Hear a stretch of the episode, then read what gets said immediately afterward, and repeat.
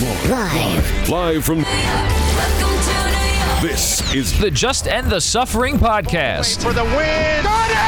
Oh! He broke his ankle. Follow me. Follow me to freedom.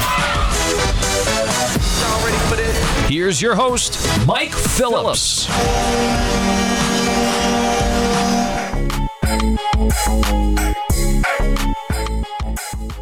What's up, everybody? Welcome to the latest episode of the Just End the Suffering podcast, between New York Sports Talk and Long Suffering fam. Your host, Mike Phillips. The second episode of a three episode week on the podcast. We got the Sky Guys back together earlier this week. We did season two of Star Wars Rebels, gave a little breakdown of Star Wars Visions. Pete Considori is back with us today. We are talking the start of the NHL season, National Hockey League tipping off last night, the locals in action tonight, and we're going to get it all started with Pete in just a bit. Break down the locals, break down some of the big picture storylines, and more. Make sure you lock in the other show for this week's two minute drill, where I'm going to give you my thoughts on the Urban Meyer situation. It's such a mess. It just makes me so annoyed going back to last year when all those narratives about the Jaguars are not the problem. The Jets shouldn't be nowhere near Trevor Lawrence. They're an utter disaster. Well, we'll get to that at the end of the show. But we'll get all started with the opening tip here, where I talk about what to look for this year from the locals in the hockey space right after this. Three, two, one. Y'all ready for this? The opening tip. And here we go.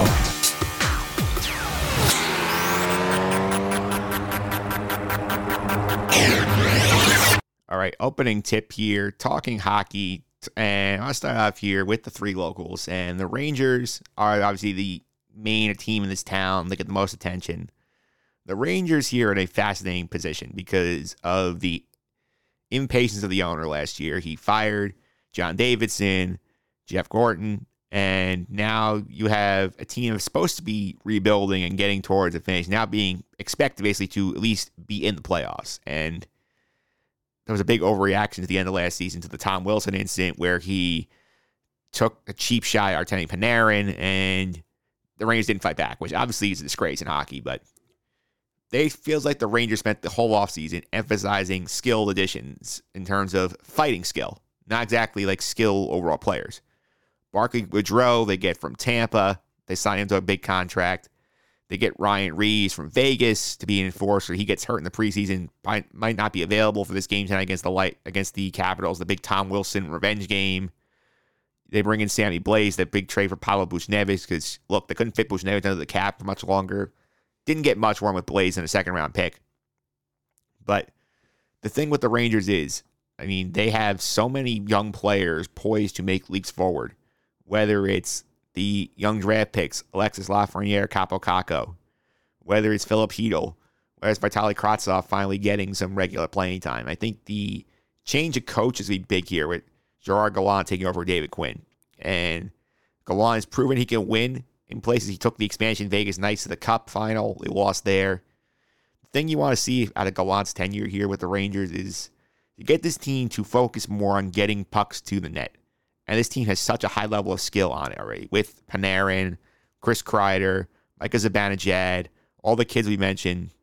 Sometimes they get a little focused on trying to make the prettiest play possible, it's the what friends of the podcast, Rick Carpenter likes to call it the fancy boy hockey, where I had to make a stylish pass instead of just putting the puck on the net. At the end of the day, goals are goals. Doesn't matter how they're scored. You want to be on the board, get more pucks on the net, make things happen instead of trying to go east west, go more north south. The problem with the Rangers, they are in a division that is absolutely brutal. We know, without the Islanders admit it, the Islanders have been on the doorstep of the Stanley Cup final last couple of years. You have Washington trying to make one last run of Ovechkin. The Penguins, you don't know because you have Sidney Crosby, Evgeny Malkin, both hurt for start of the year, but they still have a talent make a run. The Carolina Hurricanes are back in the Metro this year after the one year pandemic realignment. That's going to be a challenge because they're a team that can go to the Stanley Cup final themselves. You have Pittsburgh, who's no joke. You have two rising young teams in the Devils and Columbus. Columbus is not as good as the Devils right now, but that's a tough spot. And in the East, where you have to get in the top three of your division to get in, it's to be very hard. Could they contend for the wild card? Sure. Then you're looking at potentially dealing with that other division. Boston, Tampa, Florida, Toronto. There's enough talent in those other divisions where you're sitting there going, this is going to be hard. they have enough. They should get in the mix there. They can might be able to snail a wild card, but the big leap, I don't think it's coming yet. I think it's another year away. The Islanders, they're an interesting spot because they've been knocking on the door of the Eastern Conference final championship here and getting to the Stanley Cup final. Two years in a row have lost in the conference finals to Tampa Bay Lightning. Now they come back. They bring the team back. They open the new arena this year, UBS Arena down Belmont Park. That'll be exciting for sure. The key with them is here. This is a good team. They play physical defense. They limit you from scoring goals. The question is always them. Do they have enough scoring punch in the Stanley Cup playoffs to get past your Tampas, get past your Bostons, past these physical teams that can go hit for hit with them in the playoffs? It hasn't been enough so far. Decisions they made, Zach Parise, Daniel Chara, they're vets. They have experience that will help to play roles, but they're not putting this over the top. You want to watch Lou Lamoriello here, see if at the deadline there's disgruntled forward somewhere they can bring in here and be that goal scorer, put them on the top, like how the Kings, remember when they won the cup, got Marian Gaborik, and he became a huge lightning rod in the playoffs. Somebody of that ilk would be a big help for them. And for them, it's going to be, they'll be in the playoffs. What matters is what they do in the playoffs because you keep knocking on that door long enough, you have to break through or at some point start considering changes to this core and whether it's good enough to win a cup. The Devils, we know that they're still rebuilding. They have a lot of talented young pieces, whether it's Jack Hughes, Nico Hischier, you name it. The addition of Dougie Hamilton's a big move. I like him as a player. I think he'll be a valuable addition to that Devils defense. But again, the Metro's going to kill them.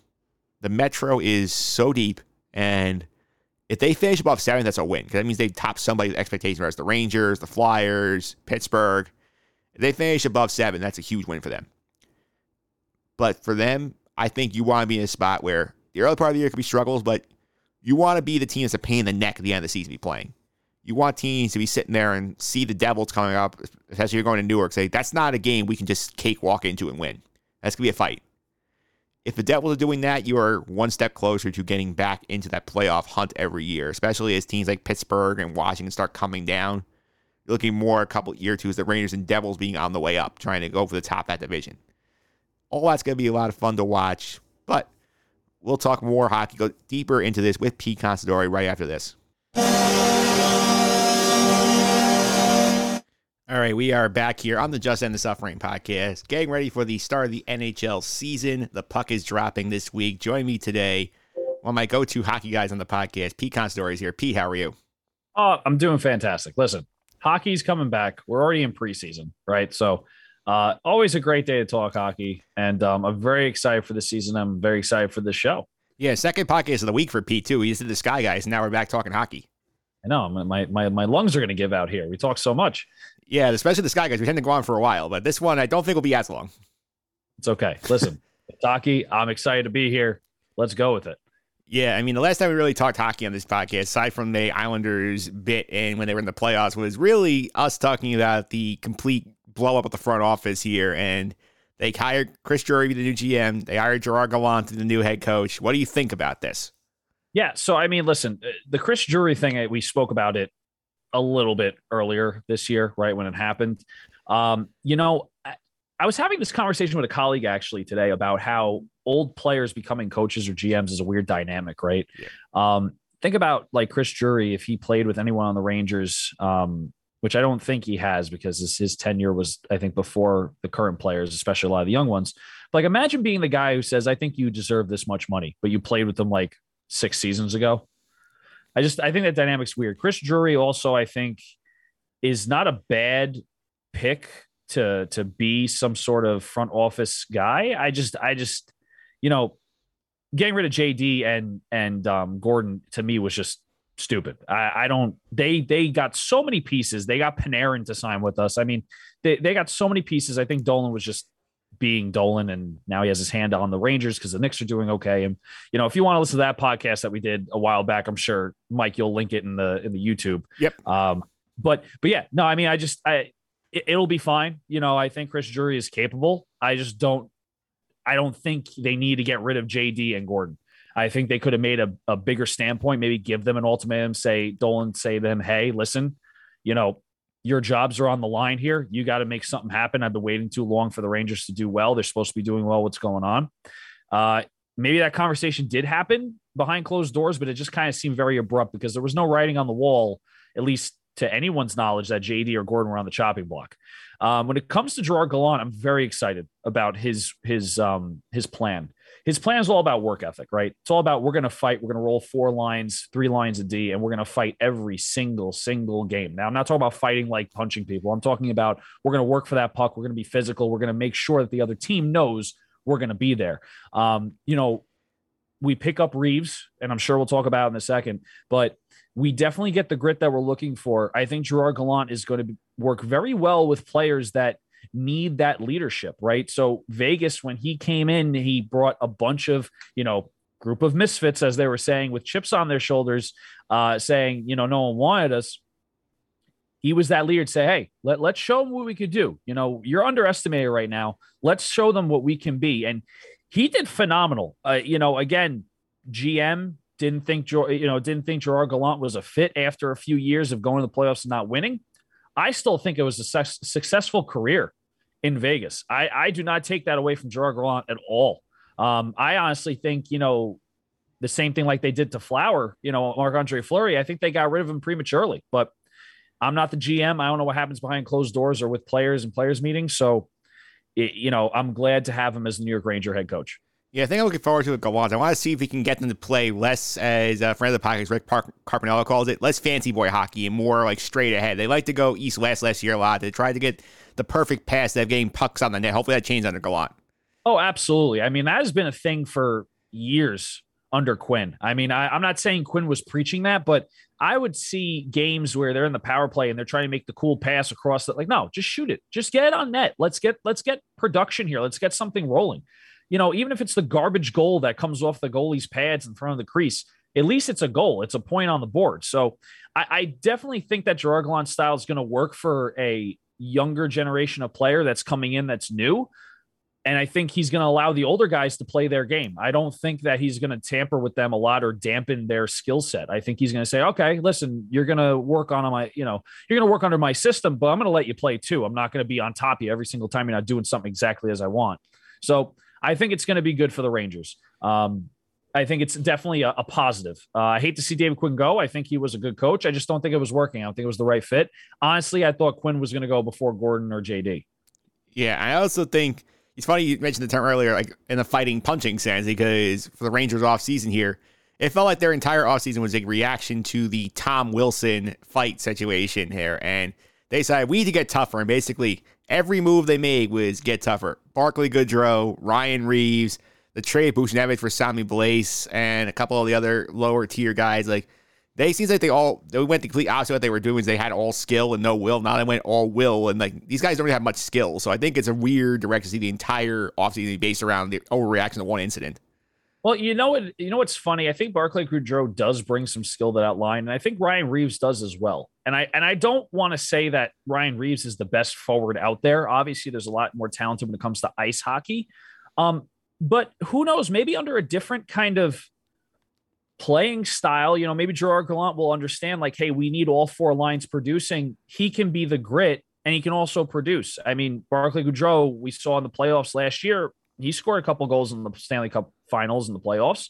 Um, I also heard, and we can speculate if this is true or not, that this was not a Tom Wilson thing when it comes to Reaves. Um, you know, Ryan Reaves and Tom Wilson had their had their spats and and that Stanley Cup final back in 2018, I believe it was when the Capitals went to play the Vegas Golden Knights. Um, that was a big rivalry between just the two of them, Wilson and Reaves. You know, some people say that, oh, we went and got Reaves because we need to answer to Wilson. I don't think Wilson's living in the Rangers head rent free, like everyone is saying. I just think that Dolan was embarrassed when that did happen. I think the team was a little bit embarrassed when that happened. They said, we, we do need some sort of grit. We have nothing, right? There's a lot of teams that are just skill based. There's a lot of teams that have both skill and grit. The Capitals being one of those mixed teams. I think the Rangers kind of said, okay, the Tom Wilson incident did happen, but we're not worried about Tom Wilson. We're worried about having guys that can actually play the way Tom Wilson can play. Or we have guys that can play a gritty game, but also maybe produce and help our other lines produce. Um, I don't know if it's an overreaction.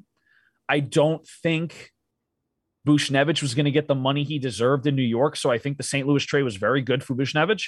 Um, I hated to see him go, but I, I don't think he was going to get the money that he did in St. Louis. So good for him. Um, but who knows? That Sammy Blais, Goodrow, Reaves line, if they keep them together on a fourth or even third line, who knows? Maybe, maybe they do something. Maybe we see, you know, 10 goals out of them this season, 20 goals. Who knows?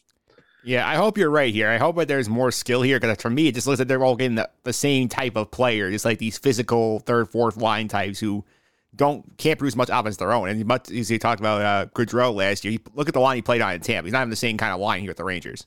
Right. I mean, look, you can you can make the argument about Draisaitl and McDavid, right? I mean, it's it's, not the same so, sort of line. However, if Ryan Reaves is giving Goodrow the space he needs because he's physical, maybe he scores a little bit more. Maybe he doesn't. Maybe that line doesn't produce as much as they do um, on other teams.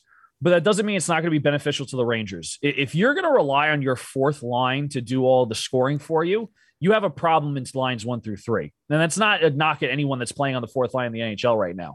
But I'm perfectly okay with having guys that play a different kind of game on the fourth line and have like what the Rangers have three lines of guys that will produce. Uh, there's no doubt about it. I mean, the only person that you could probably look in to those lines and say, ah, I don't know, is Strome.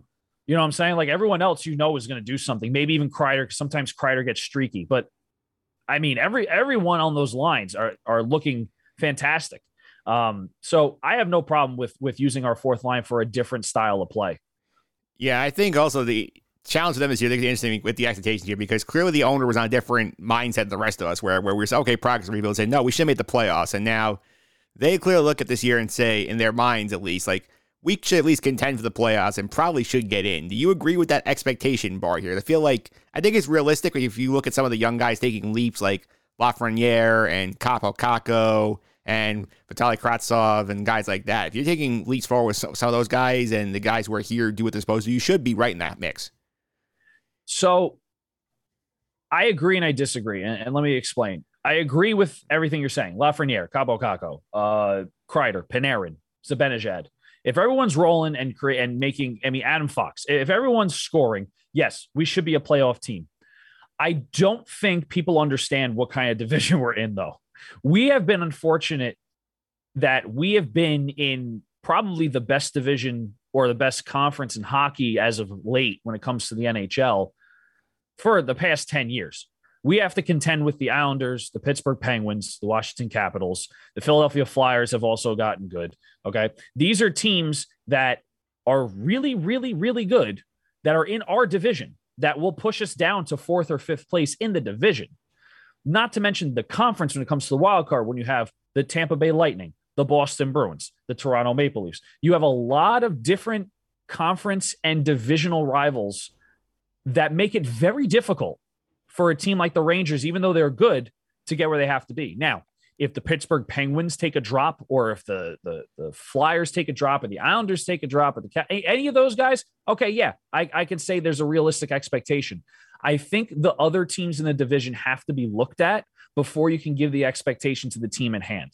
The team that we're talking about is the New York Rangers, a very young team, but also we have veterans on that team that know it takes a lot to get into the playoffs and a lot to win the Stanley Cup final because some of those guys went to the final in 2014 and lost, uh, 2014, excuse me, and lost against the Kings in overtime in game five. So you have to look at the competition to even get there first. I don't know if they're making the playoffs this year only because of the competition. Now we'll see. It doesn't look like the Flyers are in the right direction, in my opinion. But everyone else that I talked about, the Penguins, the Capitals, they're doing just fine. So we need to see how they do this season before we can kind of gauge if the Rangers are going to be an elite team in the division. I don't think the Rangers are better than the Capitals, the Pittsburgh Penguins, the Islanders of the world right now, unfortunately. But I think there is still a possibility they do make it, but we have to look at those other teams. Yeah, as you also mentioned, we went back to our normal division this year. So Carolina's back in the mix this year. That's a problem. Carolina as well, right? So we we it's it's almost like you know if we were thrown into like the Pacific Division, I would say, all right, yeah, we we have a chance. But I don't. The Metropolitan, even the Atlantic, it's just very difficult. The East, you know, the East is beast. The East is the best conference right now, in my opinion, in the NHL. There's still a lot of great West teams, but you know the Blackhawks are not what they used to used to be. The Kings are definitely not what they used to be. Um, the Sharks had a run, they kind of fizzled out. So same thing with the Ducks. The Ducks are not really the, what they the way they used to be. So there's a lot of West Coast teams that are good. I just think the East Coast is better right now. Yeah, let's talk about the team in the division that's probably going to be the best of the New York teams against the Islanders, who've gotten to the conference finals the last couple of years. And they had interesting offseason. They pretty much retained a lot of the key pieces. They made a couple of low key Lou Lamoriello moves. So Lou's been a little cagey on announcing them. But, like, what do you think about what they did? You, you know, I, I don't really have much to say about what they did. I have much to say about three defensemen that is going to turn that franchise around and keep going forward. When you look at Pulock, Pelech, and Mayfield, if they keep going in the direction that they are, that great defense is going to give that offense um, a good a good chance. Um, I have to be honest with you, I'm a little nervous about Barzal. I don't I don't know why. I just have a feeling that he's just not going to produce. I think the weight of being the next John Tavares for the franchise is is kind of hitting him. I know he's not the captain, but you know, he's looked at as the biggest player and, and he produces. I'm not saying he doesn't have great seasons, I, I just don't know if he can just keep it up. I don't know if he's like the John Tavares level of player. Um, Wahlstrom is also another player that kind of I'm looking at, right? Wahlstrom was a pick um, that was pretty high. I think it was like five or six. The Islanders picked them in that draft, and I want to see if he if he kind of goes off, right? I want to see if he does well. Um, same thing with Noah Dobson. Noah Dobson went like five, and then Wahlstrom six or something like that. I can have the numbers wrong, but it was one right after another. Um, those are the guys I'm looking out for. I, you know, I'll be honest with you. I don't know if it's because we came off a pandemic and we're finally getting back to like a regular season and the and the, and the transfer to the, the ESPN deal and everything like that kind of quiet everything. I haven't really seen much news about transactions that are huge, except for like Fleury going to the Chicago Blackhawks. Yeah. So, and, and also the Jack Eichel situation that's still continuing to happen, but like it just seems very quiet. Yeah. So I don't have much to say about, you know, their transactions personally, but those are the, the Islanders that I, that I think we need to keep a, an eye on.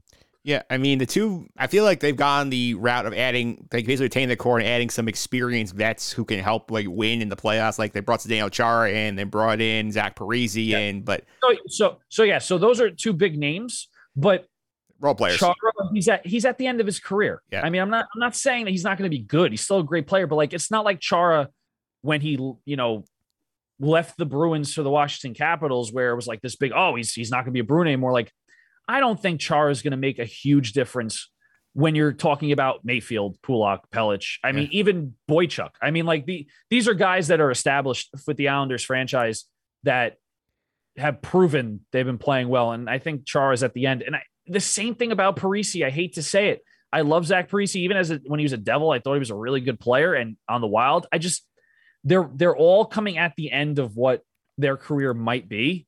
I'm not really like intrigued by these moves. Yeah, you know, if he from the Devils to the Islanders, oh wow, Zach Parise in his prime, he's going to the Islanders. They're, that you know, same thing with like Palmieri, right? Paul yeah. Mary went to the Islanders from the Devils. That was huge, but I don't know. I just these guys it, it doesn't entice me. Yeah, these guys kind of feel like they're like the NBA rain chase, where they're coming onto a good team to sort of uh, play roles and not be car- and not be like carrying the load. Yeah, I mean, with Parise and, and Zdeno Chara, I don't know if they'd be role players because Parise, you know, he was a skilled player. I mean, I, I yeah, he I mean, was. I mean, there was a lot to write about him. You know what I'm saying? Like, it wasn't like it was a a Reaves situation where he's labeled as this enforcer, right? But you you kind of said it really well. It, it might be one of those situations where these guys are tenured, so they can pretty much pick whatever team they want to be traded to and tell their GM, hey, like you, you have to respect it here. This is where I want to go and give them a trade list. And, you know, they get the Islanders or you get picked up and sign a contract with the Islanders if you're a free agent, which I think was the, the, with, with both of them, right? Parise yeah. and you know, Chara, they were free agents. They picked the team.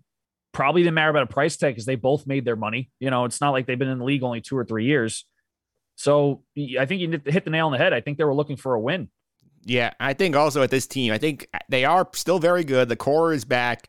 They play that style, makes them very dangerous in the playoffs. They get there. I just think if they want to get past that conference final round, which has been where they've ran to the wall the last two years, I think Lou needs to find a way to get some get some more scoring punch here at the trade deadline because right now I get the cap is tough for them because they had to make some tough choices of who to keep and who to let go, but I don't see if they have enough offense right now to get past these elite teams and the like dealing with a Tampa again or dealing with a Carolina potentially, dealing with somebody like Washington. Like I don't think they had the firepower to get past those guys in a seven game series.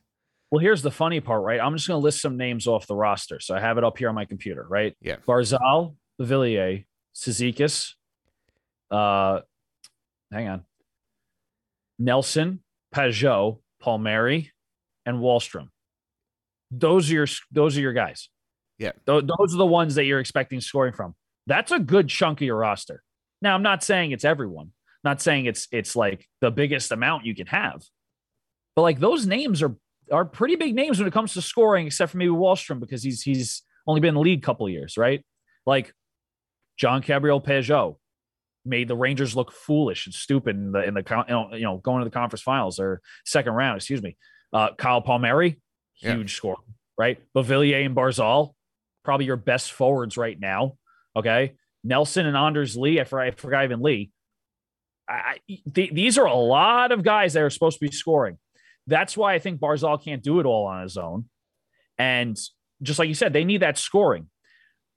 They might be suffering from the Barry Trotz curse. I don't know. Barry Trotz had a problem getting past like the second or third round. So he may not be adapting. He may be a little high on his horse where he got and won the, the Stanley Cup that one year. But don't forget, he was one of those coaches that could not make it past the second round for the longest time. Yeah. And and Trotz was not going to be rehired in Washington. They only offered him the contract after he won the Stanley Cup. So he was he was going to be moved. So or he was going to be let go, I should say. So I'm not saying it's the coach, but that's usually the first person to go. So look at Barry Trotz this year if they don't make it far in the playoffs, see where he goes next season. Yeah, and well, let's touch on the Devils quickly. I feel like the Devils are the one team in this area will never I have never done a podcast on because they've never been relevant enough to warrant their own episode. But I will say they did get Dougie Hamilton, probably the best value of the offseason in terms of free agent signing here. They have some young guys who could make a move. Apart from that, is there anything to watch for the Devils this year? So so I want to ask you a question. Do you have the number at what Dougie Hamilton signed for? I'll look that up for you right now in terms of. Dougie. because in 2021, the 2020-21 season, in 55 games play, he had 42 points. Very, very good, right? Yeah. Contract season, in my opinion, right? Yeah. He was looking to move, got a brand new contract. He's playing on a team that has been lackluster. Uh, you know, PK Subban is not who he was back when he was in, you know, Nashville or even Montreal, right? He's been kind of on a slow decline since since Nashville, in my opinion. Okay. I'm looking at these other defensemen, except for Ryan Graves, nothing is really like popping out to me. So Dougie Hamilton may have that kind of weight on his shoulder as a he's going to be a top defensive pair, no doubt. I don't know if he succeeds in in New Jersey. PK Subban was the same caliber defenseman, in my opinion, when he was in Montreal and and the first part of Nashville. Dougie Hamilton is not old, right? He's 28 years old. Yeah, they gave him seven for 63. Right. So seven for 60. So it, it's not like the, it's not like his, his, his ego is going to be inflated by that. It's still, it's a big contract, but it's not like, you know, Jacob Trouba contract or a Panarin contract. Yeah. Um, I, I don't know. Like, obviously he's the guy to look out for in Jersey, right? You're also looking for like a Pavel Zacha or a Miles Wood to step up, right? Um, Jack, or Jack you know, Hughes. go- yeah, going through right. We have the we have Jack Hughes. Didn't his brother get Yeah. drafted? By the? Devils, I think. Right. So you have both Hughes brothers. I don't know if if the other Hughes is going to be in this season. Um, probably not because he's still young, right? Um, but like Nico Hischier, let's stay healthy, right?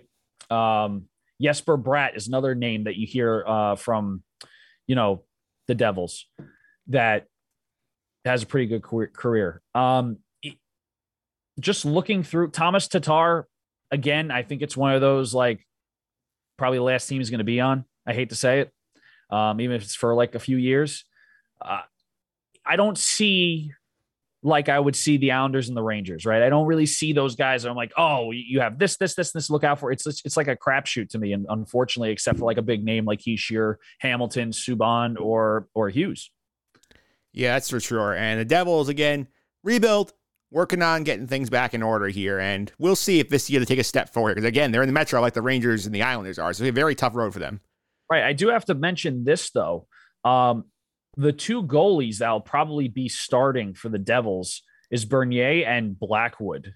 Blackwood apparently decided not to get vaccinated. I think there was a story on Instagram recently how he went to go get the shot and he just kind of got up and walked away.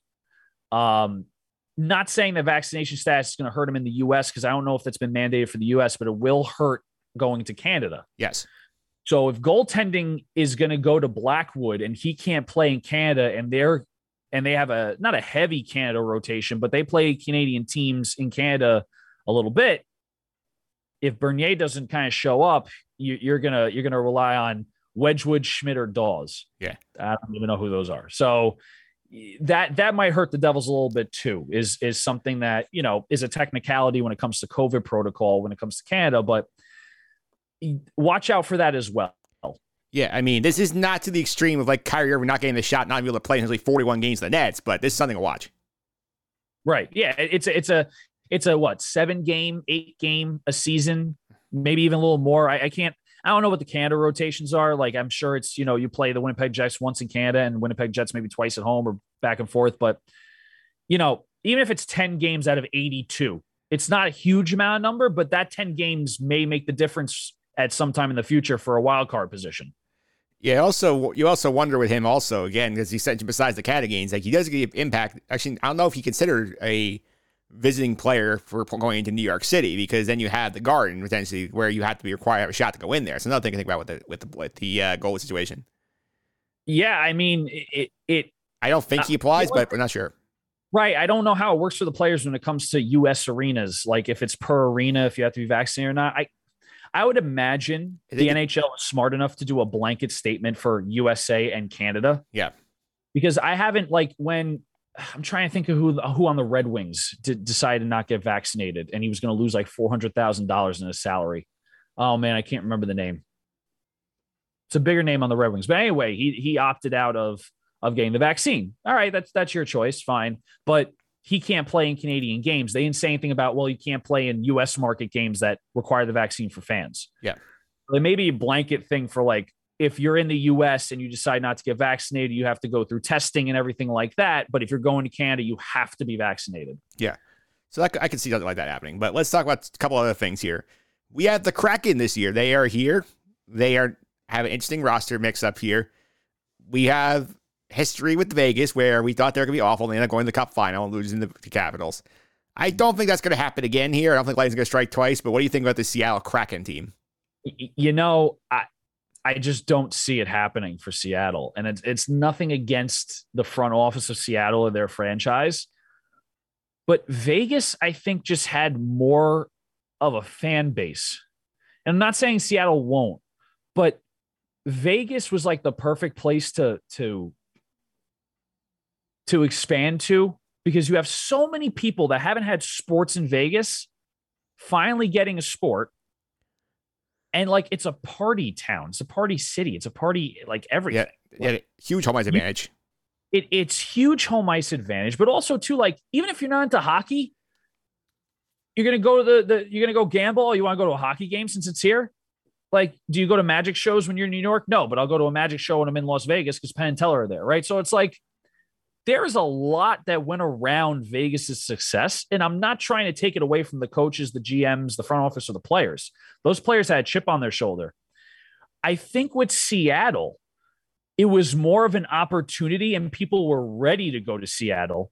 Where in Vegas, the players were not ready to be kicked off their own team. And there was more of a chip on their shoulder with Vegas. Yeah. You ever notice like that was like, oh, they're a bunch of misfits. No one's saying that about the Seattle Kraken because an expansion team already happened. So now it's kind of like, I don't want to say normal, but it's it's kind of you know it, this is just the way it is. Sorry, I hit the mic. Yeah. Probably got a pump there, but I I feel like a lot of people like yeah, we'll go to Seattle to start new. I mean, like look at Giordano. Yeah, I'm sure the Calgary Flames would have protected him if he would have said something. Yeah, you know, like so I think people are using Seattle as like a as a fresh start. I don't think they're going to have that fire and that fan base like Vegas did. Again, no disrespect to the Seattle fan base at all. I'm sure they have very very passionate fans when it comes to you know the Mariners, um, when it comes to the Seahawks, and they'll also be passionate about their team here in the Kraken. I just think it's a little different. Yeah, I also think the difference also here. I think that these other teams learned a lot of lessons in the last expansion draft, basically using Mont- using Las Vegas basically a way to get rid of bad contracts, and they were making trades to Right. arm arm Vegas all these picks, and they had the ability to go get a Mark Stone their first season and go with a cup final. I think they learned that oh, we got to be careful. We can't just load Seattle up, so they were more strategic with their protection. I think that hurt Seattle in the expansion draft. Oh, hundred percent. I mean, it, it's it's you know, it's the old saying when you have two teams doing the same challenge, right? So like you ever watch like a game show and they're like, Yeah. you get to pick if you want to go first. No, I don't want to go first. I want to see the other team do it so I can learn from it. Right. Yeah. So I think they definitely learned from their experience in Vegas because I think some of the teams got screwed over and they didn't realize that's what was going to happen. Yeah. And George McPhee was just such a just an incredible hockey mind And it comes to GM. He just like he was like, okay, we're, we're going to do it this way, and they're not going to know what's coming because we have every right to do this. And who's you know who's reading up on expansion draft law, quote Yeah. unquote, for the NHL more than the guys who are working the expansion draft, right? The the, the people picking. So, you know, it. I think they definitely learned. And look, they got guys like Blackwell, Jordan Eberle. Okay, um, you know, even if you want to go as far as Brandon Tanev, Tanev, Jaden Schwartz, they don't have guys that are bad players. Adam Larsson, Giordano, Oleksiak. These are guys that are are definitely really good players. Don't see that kind of fire in them like the Vegas what Golden Knights did, though. Yeah, I guess I agree with that point. Let's do it real quick before we get to the cup picks here. Any other storylines around the league that interest you right now? Like, give me one or two that you have your eye on besides like the locals. So, so the only thing that's interesting is that from all this Jack Eichel talk, Robin Lehner has been very vocal about how Buffalo has handled some stuff. And I wish I had his tweets up right now, but I would definitely go take a look at Robert Lehner's Twitter if you're listening to this podcast. Apparently, and this is, you know, everything I'm seeing from Instagram and stuff, he's been trying to call out some stuff when it comes to the health of the players and how the Buffalo Sabres organization, I don't want to say blew them off, but handled it. Um, so Robin Lehner's been very vocal, uh, especially on Spittin' Chiclets, that podcast. So it, it might be wise to maybe take Jack Eichel's word with a grain of salt, obviously, because it's Jack Eichel and he wants out, and you know he he may say anything he wants to try to get a trade or whatever. But might be some sort of truth of kind of forcing people to not take care of themselves. Maybe not. Again, this is all speculation. I'm not saying this is what it is. Um, but the other thing that you know is going on in Buffalo is that you know Eichel did not pass his physical. He gets stripped of the captaincy. Uh, duh. The guy just said he didn't want to be there. Why would he be the captain of your team? Even if he did pass his physical and you were going to force him to play, why in the world would you keep him as a captain? I don't care how big the name is. If someone says I don't want to be here, well, well how are you going to be a leader? Yeah, You know? So it, it- that's the other story that kind of intrigued me. Um, a big story: Henrik Lundqvist has retired. I don't know if he's going to sign like a one day contract to retire as a Ranger. It doesn't kind of look like that's happening. Maybe they'll announce it on that date. I think it was January 28th or February 28th. I think, I think it was January. So somewhere in there, they're going to be retiring his number, and uh, I think it's pretty cool. I don't know if anyone picked up on this, but I think this is what the Rangers were trying to do. They're going to be doing his retirement of his number when they're playing the Minnesota Wild, and as we all know, Mats Zuccarello was on the Minnesota Wild, a really good friend of of Henrik Lundqvist. So I think they planned that out so that when Hank was there getting honored, that Mats would also be a part of that since the Wild are in town.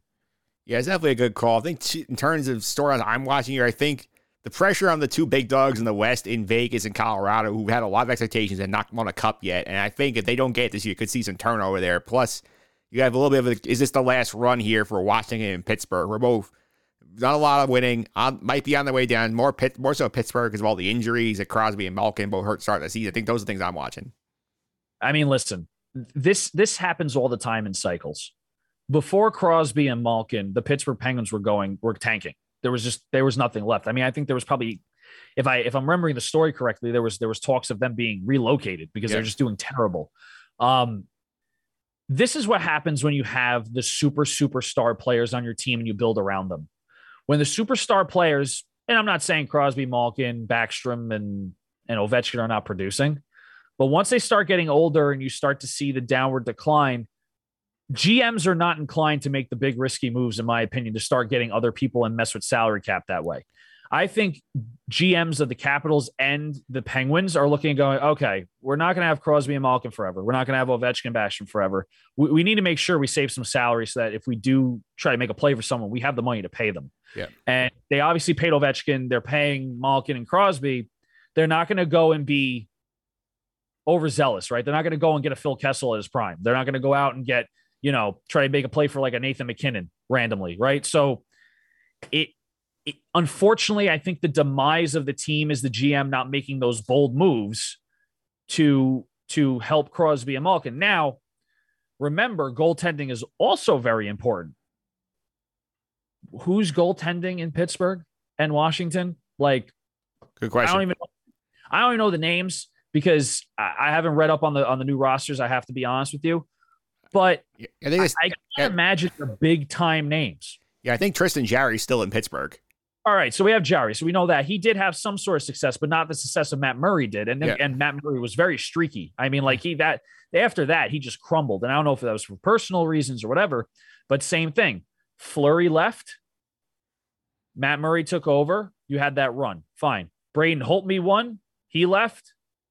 Whoever took over it, I, for, I forget who they're on now because I think they had a couple different goalies um, because Grubauer left to go to, to Colorado goaltending's key. If you're not trying to go out and find that good goaltender to keep your ga- your team in the game, doesn't matter if you have a Crosby. Look, look what's happening in Edmonton, right? Mike Smith's still the goalie over there. I would assume so. Yeah. Right. I'm not saying Mike Smith is terrible. Mike Smith is not Braden Holtby in his prime or Yeah. Matt Murray and Fleury in his prime. You know, I'm surprised the Edmonton Oilers haven't been trying to make a play for bigger names. I mean, you have two of the best forwards in the league Under contract. under contract. Why aren't you out there trying to get a big time defenseman? Why aren't you out there talking to Brent Burns or or or Victor Hedman and going, "Hey, you want to come win in Edmonton with Connor McDavid?" Like, start making some moves. Like, what are you doing? Why are you sitting on the two best players? You know, yeah, you gave McDavid a lot of money. If McDavid gets more money somewhere else or less money somewhere else and he can win, he's going to go there once his contract's done, or he's going to ask for a trade. And what are you going to do? Say no? It's Yeah. Connor McDavid. Yeah. You're not going to want to burn that bridge. So I don't know. I don't know what Edmonton's doing, but it just doesn't seem like they're really gung ho on helping him out. Yeah, for sure. And let's wrap up here. Let's do some cup picks here. So I'll go first because I'm not the big hockey guy like you are. Give you, I like give you the floor to make my pick look bad at the end of this one. But I think I'm going to kind of go a little chalky here in terms of like teams I think that are poised to make a run here and win the cup here. So I'm going to go with a series that the NHL will not be happy about for ratings wise. I'm going to go Colorado and Calgary, and Colorado gets the cup this year. That's my pick. I mean, Colorado and Carolina, not Calgary. I was gonna say, I don't know. I don't know if Calgary. I do think Colorado does make it to the cup. I think they're just they're just that close. Yeah. And I think that they stay healthy. And I think that we're gonna we're gonna see that they're healthy. Um, if they obviously play their cards right and no one has like a freak accident, God forbid, knock on wood. But there's no other teams in the West that I can confidently say have an advantage over Colorado. Not even the Vegas Golden Knights. I just I agree with you 100%. In the East, I do think Carolina is a big name. The Panthers are starting to look good. They kind of had a run last year that was very promising. Are they going to go to the Stanley Cup final? Maybe not, but like don't sleep on the Panthers. Let's see how far they go. Um, I could definitely see Carolina going.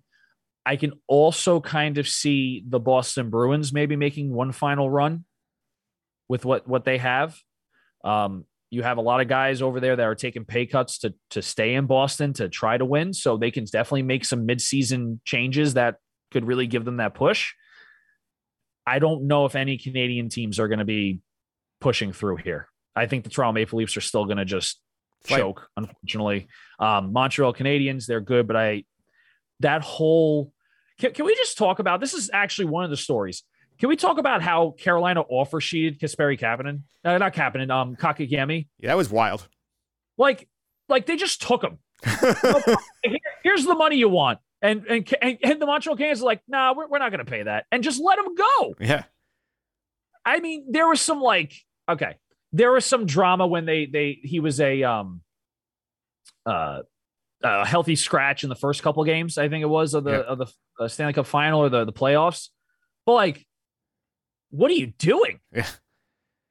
He's he's he's like he had good numbers, I think, last year. I mean, even in the playoffs, in, in 19 games, 20 games, he had eight points. Okay, fine. But he had 20 points for someone who's who's 21 just coming into the league in 56 games. It's not terrible.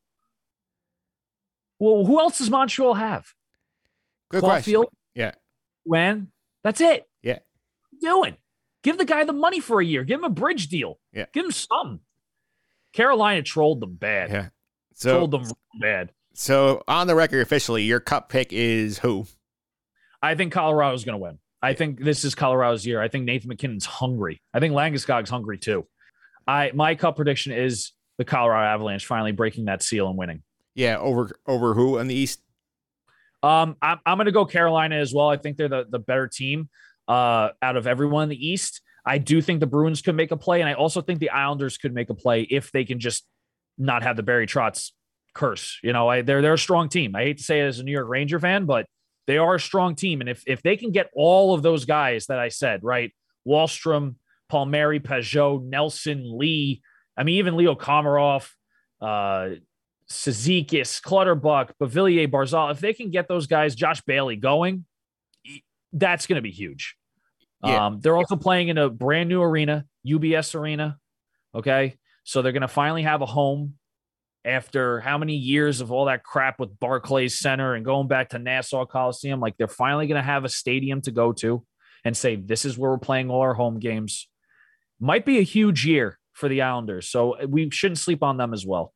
Yeah, it'll definitely be a fun year, Pete. Thanks all the time. Really appreciate it. For us, you got people follow, so, follow you on social media. Keep up some of the stuff you're up to. Yeah, on Twitter, PJ Considori 29, a lot of retweets with the Rangers. Um, you know, find me there. Just doing a lot of stuff over there. Just a lot of retweets, just keeping you in the know how. Absolutely. P- Follow Pete for your hockey for your hockey takes. Thanks again, buddy. Thanks, Mike. The two minute drill. All right, two minute drill time here on the podcast. I want to talk a minute about this ridiculous Urban Meyer situation down in Jacksonville, and things getting ugly there pretty quick. I mean, you look at whether it's him hiring the director player personnel got fired for derogatory comments in the offseason, his general lack of enthusiasm for coaching the NFL. It all seems to have gotten to a head last week in Jacksonville because remember, week four, they played Thursday night in Cincinnati. And Trevor Lawrence and the Jags lose. Urban Meyer stays behind. He does not go back with the team to Jacksonville, which is very odd for an NFL coach to do. Usually that only happens if you have a significant family event like a wedding or a funeral, or something like that. Apparently he just stayed behind to hang out in Columbus where he's a god from his time in Ohio State. This happens. He goes, and we get video of him basically dancing with co-eds at bars. They're grinding on him, and you're sitting there. You're a Jaguar fan. You're a Jaguar player for that matter, and you just flew home after a bad loss. See your coach having a good old time up in Columbus. You're sitting there going. What the hell's going on out here? It's a fair question because the way he handled it did not work out very well.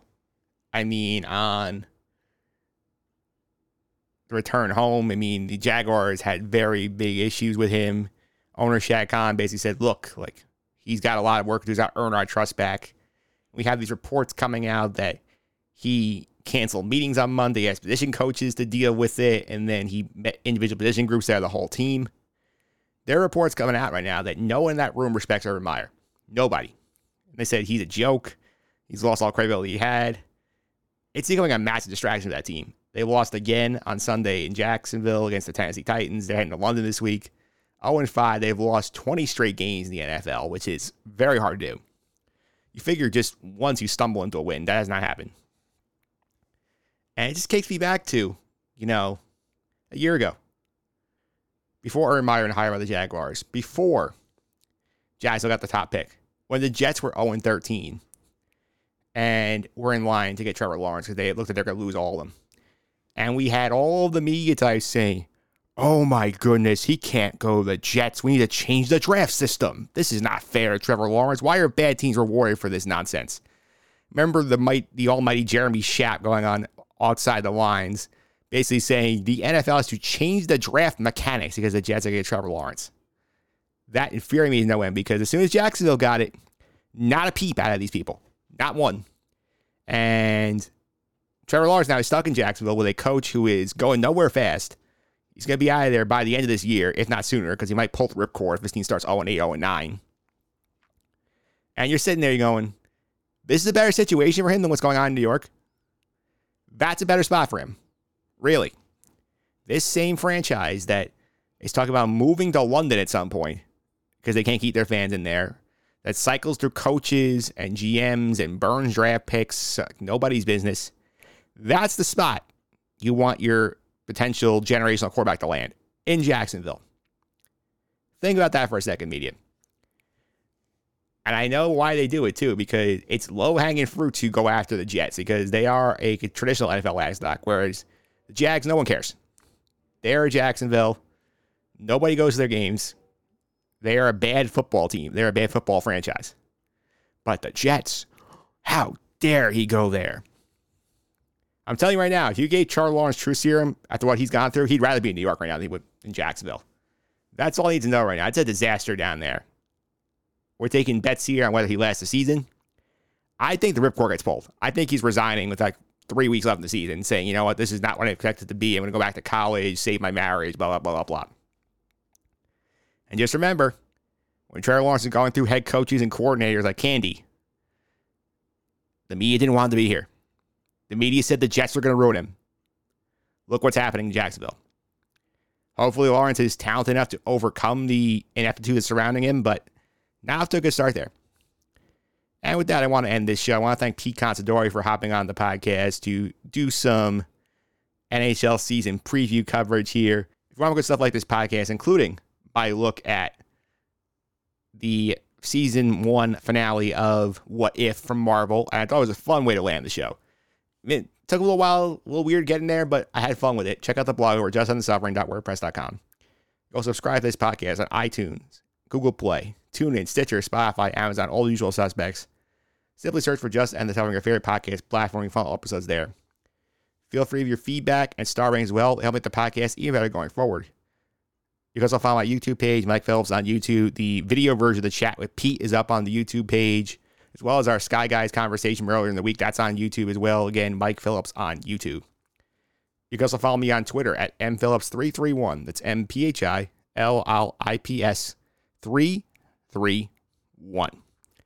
And that's going to do it for our second show of the week. Coming up next, we're going to wrap up the triple header on Friday. We're going to have our NFL picks.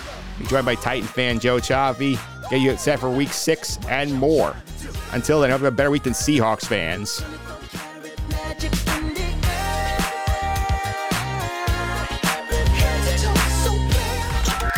This has been the Just End the Suffering podcast. I'm out.